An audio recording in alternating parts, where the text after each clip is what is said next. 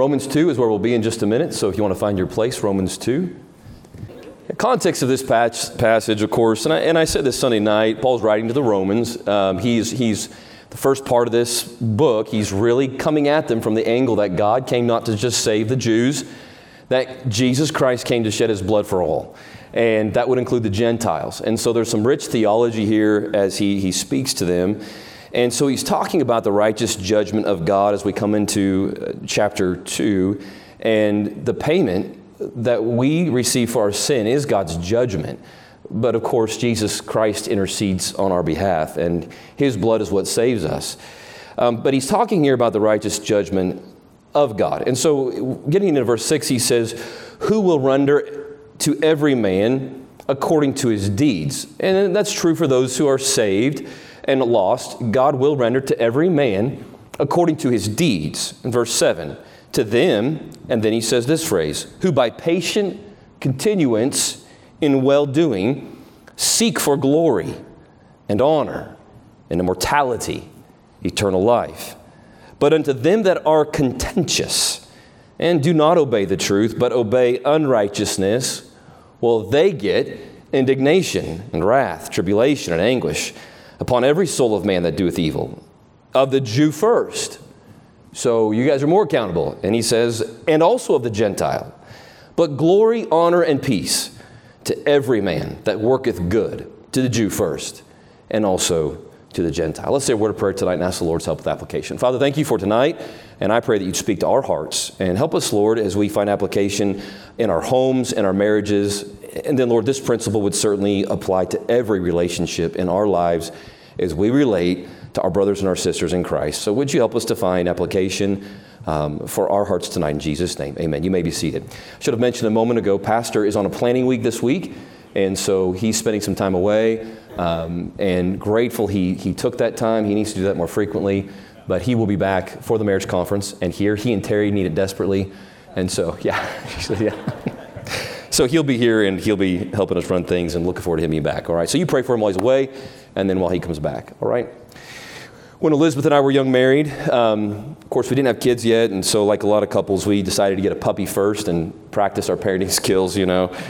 And so, we decided on a specific kind of dog, and it was a blue eyed Merle, uh, blue Merle Australian Shepherd. And there was one in Missouri that popped up online, and so um, we communicated with this lady that was selling it. And, and so one wintry night, it was cold, it was freezing cold, it was snowy and icy. And so we decided, we were so excited, we just thought, you know, we're going to drive, we're going to go get this puppy. So we get there, we pick up this dog, we're on the way home, it's dark outside.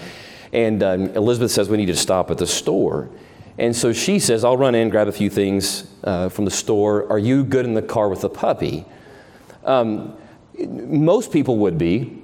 I didn't grow up with animals, so you know I was a little skittish with this dog. I, you know, this is the first dog really that I had owned, and so you know, but I'm like, it's it's ten minutes with a puppy. Like, give me a break, babe. I got this. And so she gets out of the car, and as soon as, as, soon as she's leaving, the dog starts to pee um, all over the car. So I look at this thing, and it's just peeing on the front seat, and and I kind of just put my hand on it, like, and I yelled, like, stop, and that didn't work very well. So here's this brand new puppy who's just left its litter mates and its mom, and I'm the big mean man yelling at it. So it gets really scared. And so now pee is all over its fur, it's on its paws, and it starts jumping on me. So now I've got, you know, paw prints all over me, and urine is going everywhere. And I go so upset. And so I just got out of the car, and I stood there in the cold in a t shirt, and I just waited for Elizabeth to return and let the dog do its thing. And she comes out and is like, What is your problem? You know, new puppies are fun, um, at least for the first hour. and that would be true for new cars, um, for new houses, etc. But new things, while they're typically fun in the beginning, at some point they take a turn. And that infatuation and the emotions that have caught our attention eventually fade. And so puppies, they pee. I figured that out really quickly. Houses have problems. New cars come with a lot of debt, and they eventually lose their value.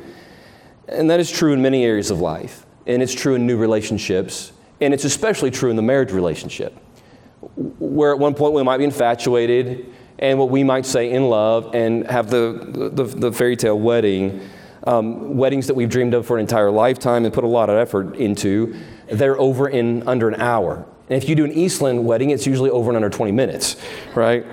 New things have value, new relationships have value, but there's even more value in long term relationships and relationships that go the distance and, and, and things that, that age with time.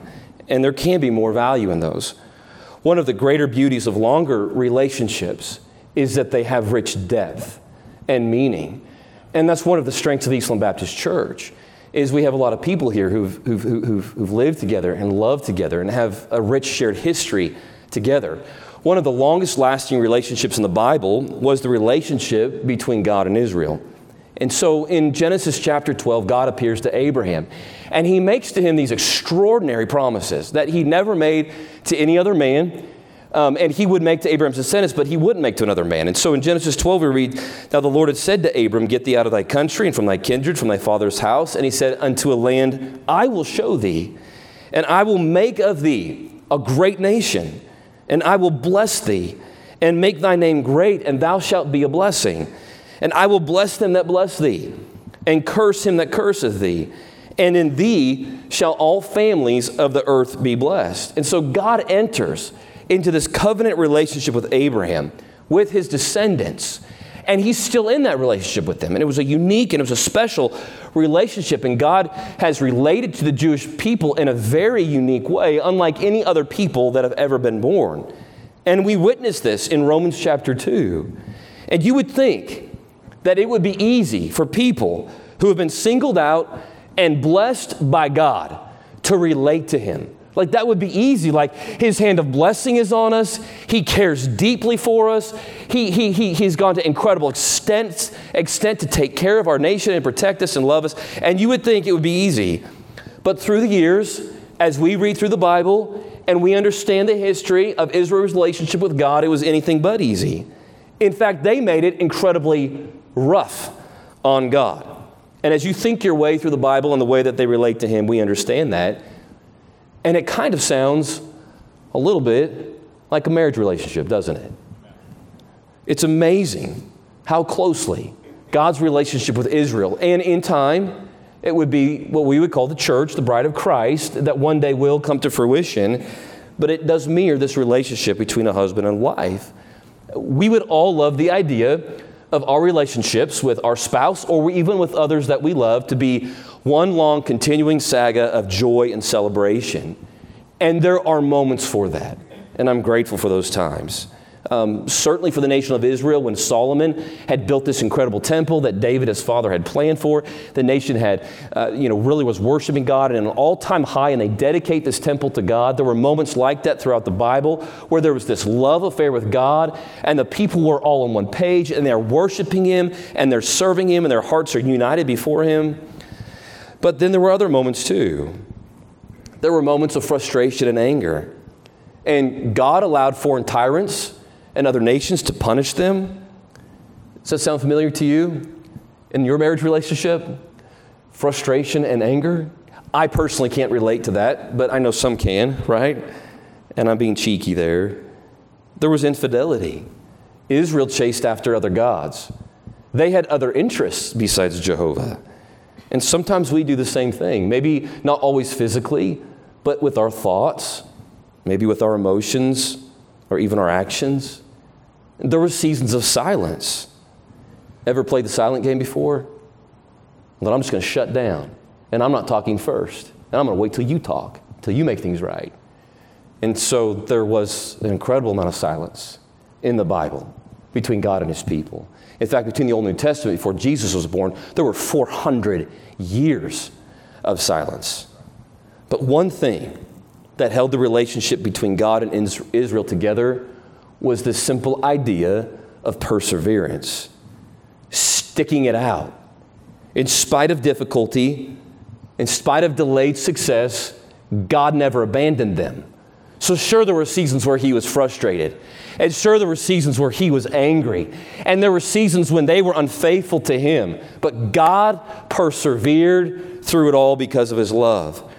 There's a couple named Thomas and Kathleen Hart, and they're authors, and they wrote of marriage. They said, Marriage is a long walk that two people take together. Sometimes the terrain is very interesting, and sometimes it's rather dull. At times, the walk is arduous for both persons or for one. Sometimes the conversation is lively. At other times, there is not much to say. The travelers do not know exactly where they are going, nor when they will arrive. And marriage can be that way sometimes. In fact, life can be that way. And there are seasons for us all. When we come into a particular season, sometimes it just has to be endured.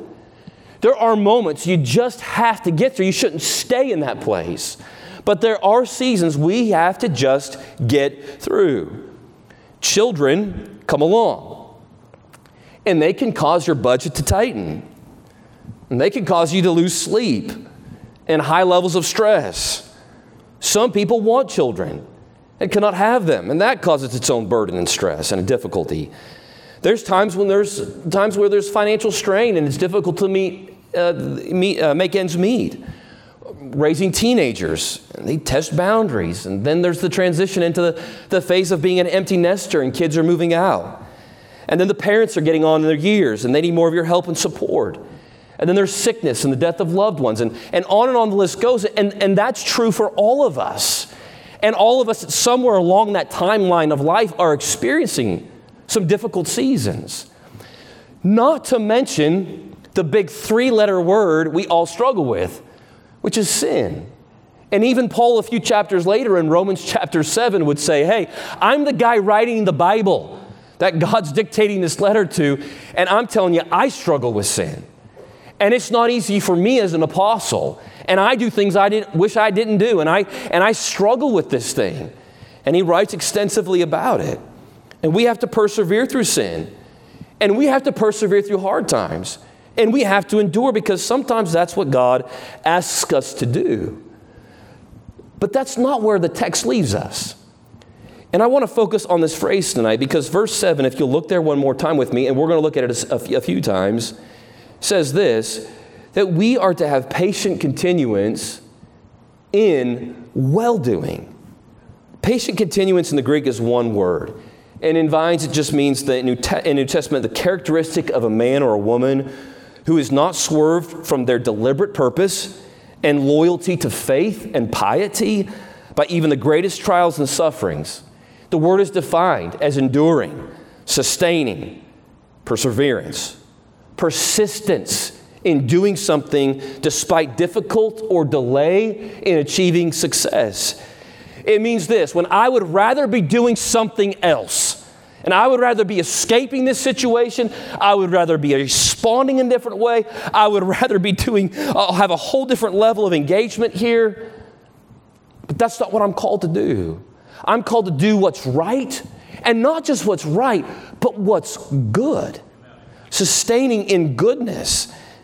I'm supposed to deny myself, and this is a basic tenet and Christian discipline that Christ teaches us that I am to deny myself, to take up my cross, to follow Him, to persevere, and to have patient continuance in well doing. Perseverance is so important in relationships, in the marriage relationship, in a friendship, in relationships in the church, Patient perseverance is so important because true intimacy grows slowly. Good marriages take time, they can't be rushed, they take a lot of time. Social scientists say that it takes, now, now listen to this, and I'll give a reason here in a second. They say it takes 9 to 14 years for a couple to move from singleness as individuals to a complete couple. So, from the moment you get married, it takes 9 to 14 years for you to move from this position of me to we in your brain. And the reason is that they give is because of neuroplasticity. And we've used that word around here before. It, it's not as complicated as it sounds. It just means that our brains are literally and physiologically shaped by our experiences, by our actions, and by our choices.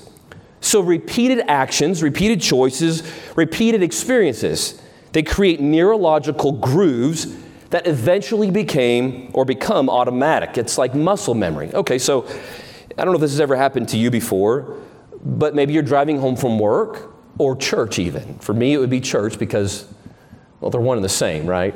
So I make the trip more than most people here. And so you leave this parking lot, and then you arrive at home and you pull in the driveway. It's a 25 minute drive, and you, you think to yourself, how did I get here? Maybe I'm the only one, I don't know. But that's neuroplasticity at work. It's this I've done it so many times for so many years that it create, it's created grooves inside of my brain so that the drive between this place and my home, I, I don't even think about it. And when you get married, your brain is stuck in singleness groove. And so we don't think of ourselves as part of that other person or as a couple, but as one individual trying to relate to another individual. And social scientists have tried to give an actual timeline to this, and they're saying it takes about a decade to a decade and a half for us to go from me to we, to where we're thinking together as a couple, embracing our identity as actually half of a couple, becoming one in its truest sense. Now, we understand theologically at the altar, we commit ourselves to this other person and to God. I did to Elizabeth. And then there's this, there's this covenant I've made to her before the Lord and before witnesses. And I have, I become one with her. And I, we, I understand that. But, but scientists would say, well, but in your brain, you're not there yet. And it's going to take time, and you need to hang in there. There is a comfort and intimacy that newlyweds can't imagine. And the longer couples are married past these points, they have the opportunity, it doesn't always happen, but they have the opportunity for intimacy to grow. And scientists would say true intimacy doesn't even grow until this point. It's like evaluating your marriage before the 14 year mark would be like taking a half baked cake out of the oven and saying it doesn't taste good. Well, it takes time. Okay, let me qualify that statement because that's what social scientists are saying. We need to, we need to com- complement this idea with what the Bible says. Just being together isn't enough to have a good marriage. It's not like there's some magical timeline, and we understand that. Because the Bible says this patient continuance in well doing.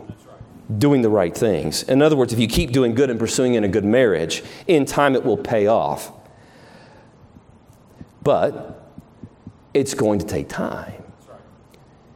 And some people, it's like hiking up a mountain, and they get halfway up, and they're winded and they're tired. Last week we took a few days off and we went to the um, Ouachita Mountains down in southern Oklahoma. You know, we're going on these trails and up these hikes, and we get up to this one hike that, believe it or not, was actually a, a, an ascent in Oklahoma. It was steep. And so we're going up, and, and several of the kids are just like, We're done. We don't want to go any further, Dad. We want to sit down. We're out of breath. And I'm like, Get up, you know, walk zigzag, take small steps, breathe deeply. I'm giving all these, you know, hiker hacks. You can't stop now. We've got to press on. We've got to keep going. If you turn back now, you will have toiled and you will have in all this effort for nothing, and you won't see the view at the end of the trail. And we got to the end of the trail, it was beautiful waterfall and moss covered rocks, and they were so excited about it, and there were fish everywhere. You don't get to see that view unless you continue, unless you persevere. And too many people quit. Perseverance is important because true intimacy, it takes time to build. And perseverance is important because as you persevere in doing good in your marriage, you grow in every other area of life. And again, I would just broaden the principle tonight. I'm trying to prepare our hearts a little bit for the marriage conference for those of us that are going this weekend. But that's true in other relationships too. It's certainly true with every relationship in this church. The longer you continue to do good and you persevere and you don't give up and you keep doing what's right, you grow in every area of life. So the application goes like this As you persevere in doing good, like the Bible asks us to, your commitment, your tenacity, and your faith grow too. Those things all grow. Becoming a better spouse helps you to become a better Christian. And the better Christian you become, well, the better spouse you become. It's the, it's the spiritual circle of life, right? Here I am, I'm working on becoming a better spouse, and as I become a better spouse, I become a better Christian. And as I become a better Christian, I become a better spouse. These things are interrelated. You grow in marriage, you grow in faith. You grow in faith, you grow in marriage. Romans 2 7, again, to them who by patient continuance and well doing, well, they seek for glory and honor and immortality, eternal life. The worse you are as a spouse, then the worse you are as a Christian. See, the principle is true in reverse too. And the worse you are as a Christian, the worse you are as a spouse, the worse you are as a spouse, the worse you are as a Christian. It's a vicious cycle. Righteousness is worked out, it's fleshed out in us in our persistence. Biblical spirituality emphasizes perseverance. James 1 4. But let patience have her perfect work, continuance, keep on going, perseverance. Get to the nine mark and the 14 year mark and keep going and keep doing good no matter what's taking place in your life. But let patience have her perfect work that ye may be perfect and entire and wanting nothing. Biblical spirituality is worked out in our persistence. True holiness is produced over time. Doing good today, having a right response this evening, getting up tomorrow morning, and doing good again. It's easy to flirt with righteousness, though. It's easy to be occasionally good and feel good about ourselves. It's easy to have a superficial type of Christianity. And so I'm challenged to tithe, and so I will occasionally, just enough to make myself feel good. I'm challenged to be nice, and so I will be when I'm in a good mood. I'm challenged to help someone in need, and so I will when I have time and it doesn't inconvenience me too much. I'm asked to share my faith, and I will when the conditions are perfect and the person's happy and smiling at me, right? See, it's easy to flirt with righteousness to be occasionally good. But that's a superficial Christianity.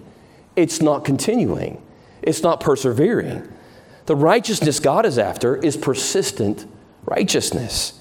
It's a commitment to continue, to make good and right decisions, even when you feel pulled in the opposite direction. That's not what I want to do, that's not what I feel like doing, but this is what God's called me to do. And so this is a patient continuance and I'm going to go this way. It's not about occasional acts about, of kindness, it's learning to be consistently kind, even when you don't feel like being kind. It's not about serving your spouse's needs on special occasions, their birthday and maybe sweet to you this week. It's about serving them day in and loving them day out. Persistence isn't just about surrendering to God once and having prayer time with Him today. It's about doing it every day, surrendering our will to the Lord and, and going to Him and pursuing Him. There are some seasons of life that are rich and they're exciting, and we praise God for them. And then there are some seasons that you need to endure. In the parable of the soils, Jesus spoke about the different levels of receptivity that hearts had to his instruction for life. And so he gives us these different soil types, and he says the sower went out to sow seed, and he throws seeds, and he talks about how each soil received the seed of the Word of God. And in Luke 8 13, he says, They on the rock, those that had this heart of rock, which when they hear, they receive the word with joy. We're excited about it. They're faithful for time. They drop their tithe check in. They're kind because they feel kind. They've, they've got this spiritual high. But he says these have no root. They landed on rock. And he says, for which for a while believe. And then he says this, and in time of temptation, what happens? Well, difficulties come. Storms happen for us all. We covered some of them tonight. The sun comes out, and it can get really hot and dry. Or the rain comes and it's difficult, and the wind, and the, and the, and the wind blows hard, and what happens to these? They fall away, he says. In times of temptation, they fall away. And some people think that marriage should be easier than it really is. And so when it gets hard, they bail out. Nah, Brother Daniel, I'm still, I'm still married. Okay. But we bail out mentally, we bail out emotionally, we bail out physically, and in a lot of other ways. I want to tell you, there are times when things just get difficult, and you need to have patient continuance. Well, I am in well doing, in doing good. Happiness in that moment or in this season of your life, it may be beyond you. But spiritual maturity is not. So we praise God for the good times, and we're going to work toward as many of those as we can. But when there's difficulty, we're going to endure, and we're going to keep doing right. And we're going to have a patient continuance in well doing. What gives us the power to persist in doing good? As a Christian, why should I be motivated to persevere? Well, Paul hints in it in, in this verse in Romans 2. When we have patient continuance and do good, he says this. I want you to look at this verse again with me. Chapter 7. To them who by patient continuance and well doing, he says, What are they seeking for? Well, these people have, have a different mindset about life because they're seeking for glory and they're seeking honor. They're seeking immortality and they're seeking eternal life. See, persistence doesn't make sense unless you and I live with a keen sense of eternity. And all of a sudden we go, oh, I'm going to die. Oh, Jesus is coming back, which has been made more and more clear to us in this series on Revelation through Sunday mornings. Like, oh, yeah, this is really going to happen, and it is. And when we're reminded of that truth, and we have this keen sense of eternity, and that the way we relate to those in our lives, and the way you treat God's son as your husband, or God's daughter as your wife, it matters eternally. Well, all of a sudden, that really matters now. Christian endurance is rooted in this idea that there's another life and it matters. And what we do today, it impacts that life. The coming world is weighted so much with honor, and it's worth whatever sacrifices we make here and now. Well, they should be the one to make the relationship better. And I've done all I can. Okay, that may all be true. You still have a responsibility as a Christian to patiently continue in well doing. Because you have a big picture perspective here in mind. It's bigger than your marriage, it's bigger than your family, it's eternity. And there's glory, and there's honor, and there's eternal life, and it's coming for you. And the question we constantly have to face is this around which world is your life centered? Because there are two there's this one, and there's the one to come and around which is your heart and your mindset and your thinking and what is it all centered around? When you relate to your spouse, you relate to some soul in this church, around which world are you centered? And your marriage will reveal the answer to that question. Crowns in heaven don't go to happy people. let me rephrase that. They don't go to people that just because they're happy. Read the Bible. There's a lot of sober reasons for getting a crown. There are no ribbons for those who endure the least amount of pain and just seek pleasure and happiness. No, crowns go to those who endure hardship, those who persevere, those who push through, those who, who, who, continue to do good and they, they choose a different kind of spirit and an attitude. And like we're preaching on Sunday nights, they choose in their minds to think grateful thoughts and they have grateful spirits, and that lifts them up and it lifts up those around them. Persistence pays off. If not in your marriage, then in your character and in heavenly rewards. And, in Galatians, Paul promised us through the inspiration of the Holy Spirit let us not be weary in well doing, for in due season we will reap if we faint not. Continue on. But not everyone receives eternal rewards. Some receive indignation and wrath, both in this life and in the one to come. I can't reconcile all that.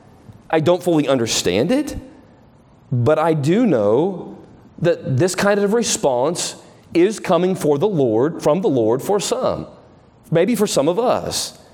And it goes like this. Look at verse 8 again. Uh, look at verse 8. He says this, but unto them that are contentious. You know anybody like that? Maybe that sometimes you catch a glimpse of them in the mirror. And he says, and do not obey the truth. You know what to do. You know how to treat her, sir. You know how to treat him, man.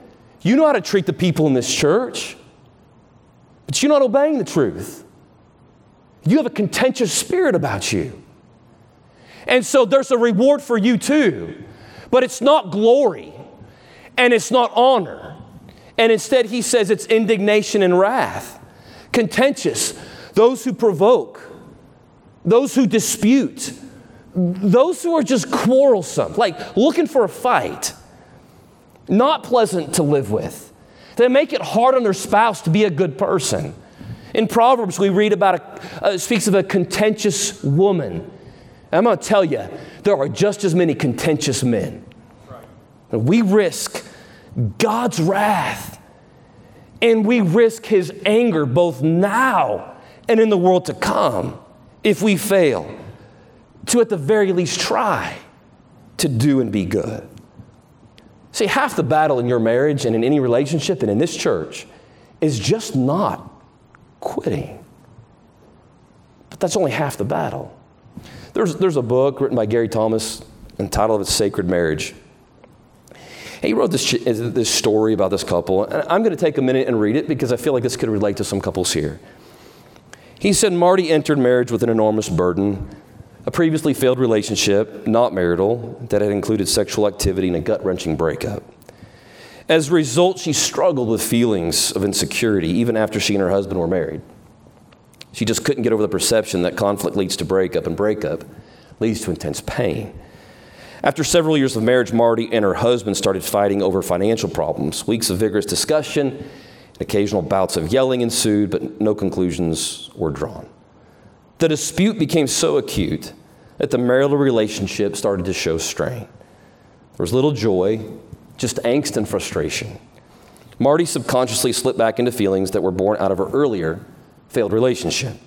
Because she still heard over the dissolution of that bond, she experienced acute anxiety over whether her marriage could survive this challenge. In her past, unresolved issues meant an inevitable breakup. So she secretly began mourning a relationship that had not yet died. Then one night, after another vigorous and ultimately unresolved discussion, Marty's husband did something so wonderfully prophetic and profound that Marty will never forget it as long as she lives. You could see the joy of her husband's tender care reflected in her eyes as she told the story. He wrapped his arms around me and said, Marty, you need to know that no matter what we decide or don't decide, I'm never going to quit on this marriage. Even if we have to live with this tension for the rest of our lives, I will never leave you. Marty burst into tears as she shared this story. Even though there was nearly uh, there was nearly constant contention in her marriage, she didn't want the relationship to end, and now her husband had promised that it wouldn't. Marty and her husband embraced the sac- sacredness of their history together. They both found great meaning in the simple fact that the marriage would survive, and suddenly the original problem seemed less significant than the overall fact that their history together was secure. And I'm going to tell you, one of the most precious gifts you can tell your spouse is simply this I'm going to persevere. I'm going to continue. I'm not going to give up on you. And mean it in your heart and make that decision. Believe that if you keep hanging in there, that you give God more time, and every day that goes by, you give God more opportunities to work His grace in your life in your spouse's life and in your marriage. And I want to challenge you with this tonight. We need to reject self seeking behavior in our lives and instead think deeply about our eternal future.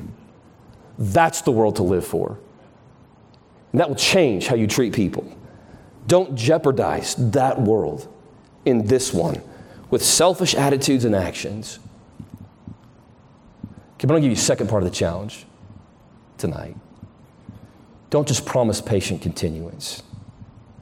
Don't just refuse to quit.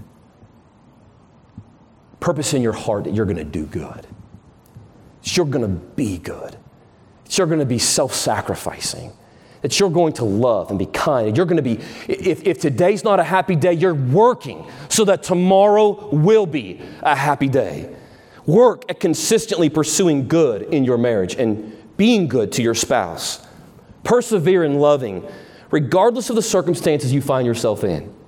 Persevere in a good, intimate life. Don't give up on that and walk away from it. Persevere in finding joy and happiness. And ultimately, persevere. Because one day you're going to stand before your God and you are going to receive a response from Him. And it's going to be honor and glory or indignation and wrath. And you're already experiencing a shadow of that in your life. So, which do you want? Choose it now. Experience the shadow of that and experience it in fullness one day. Make God's response to you a good one. Make it a good one.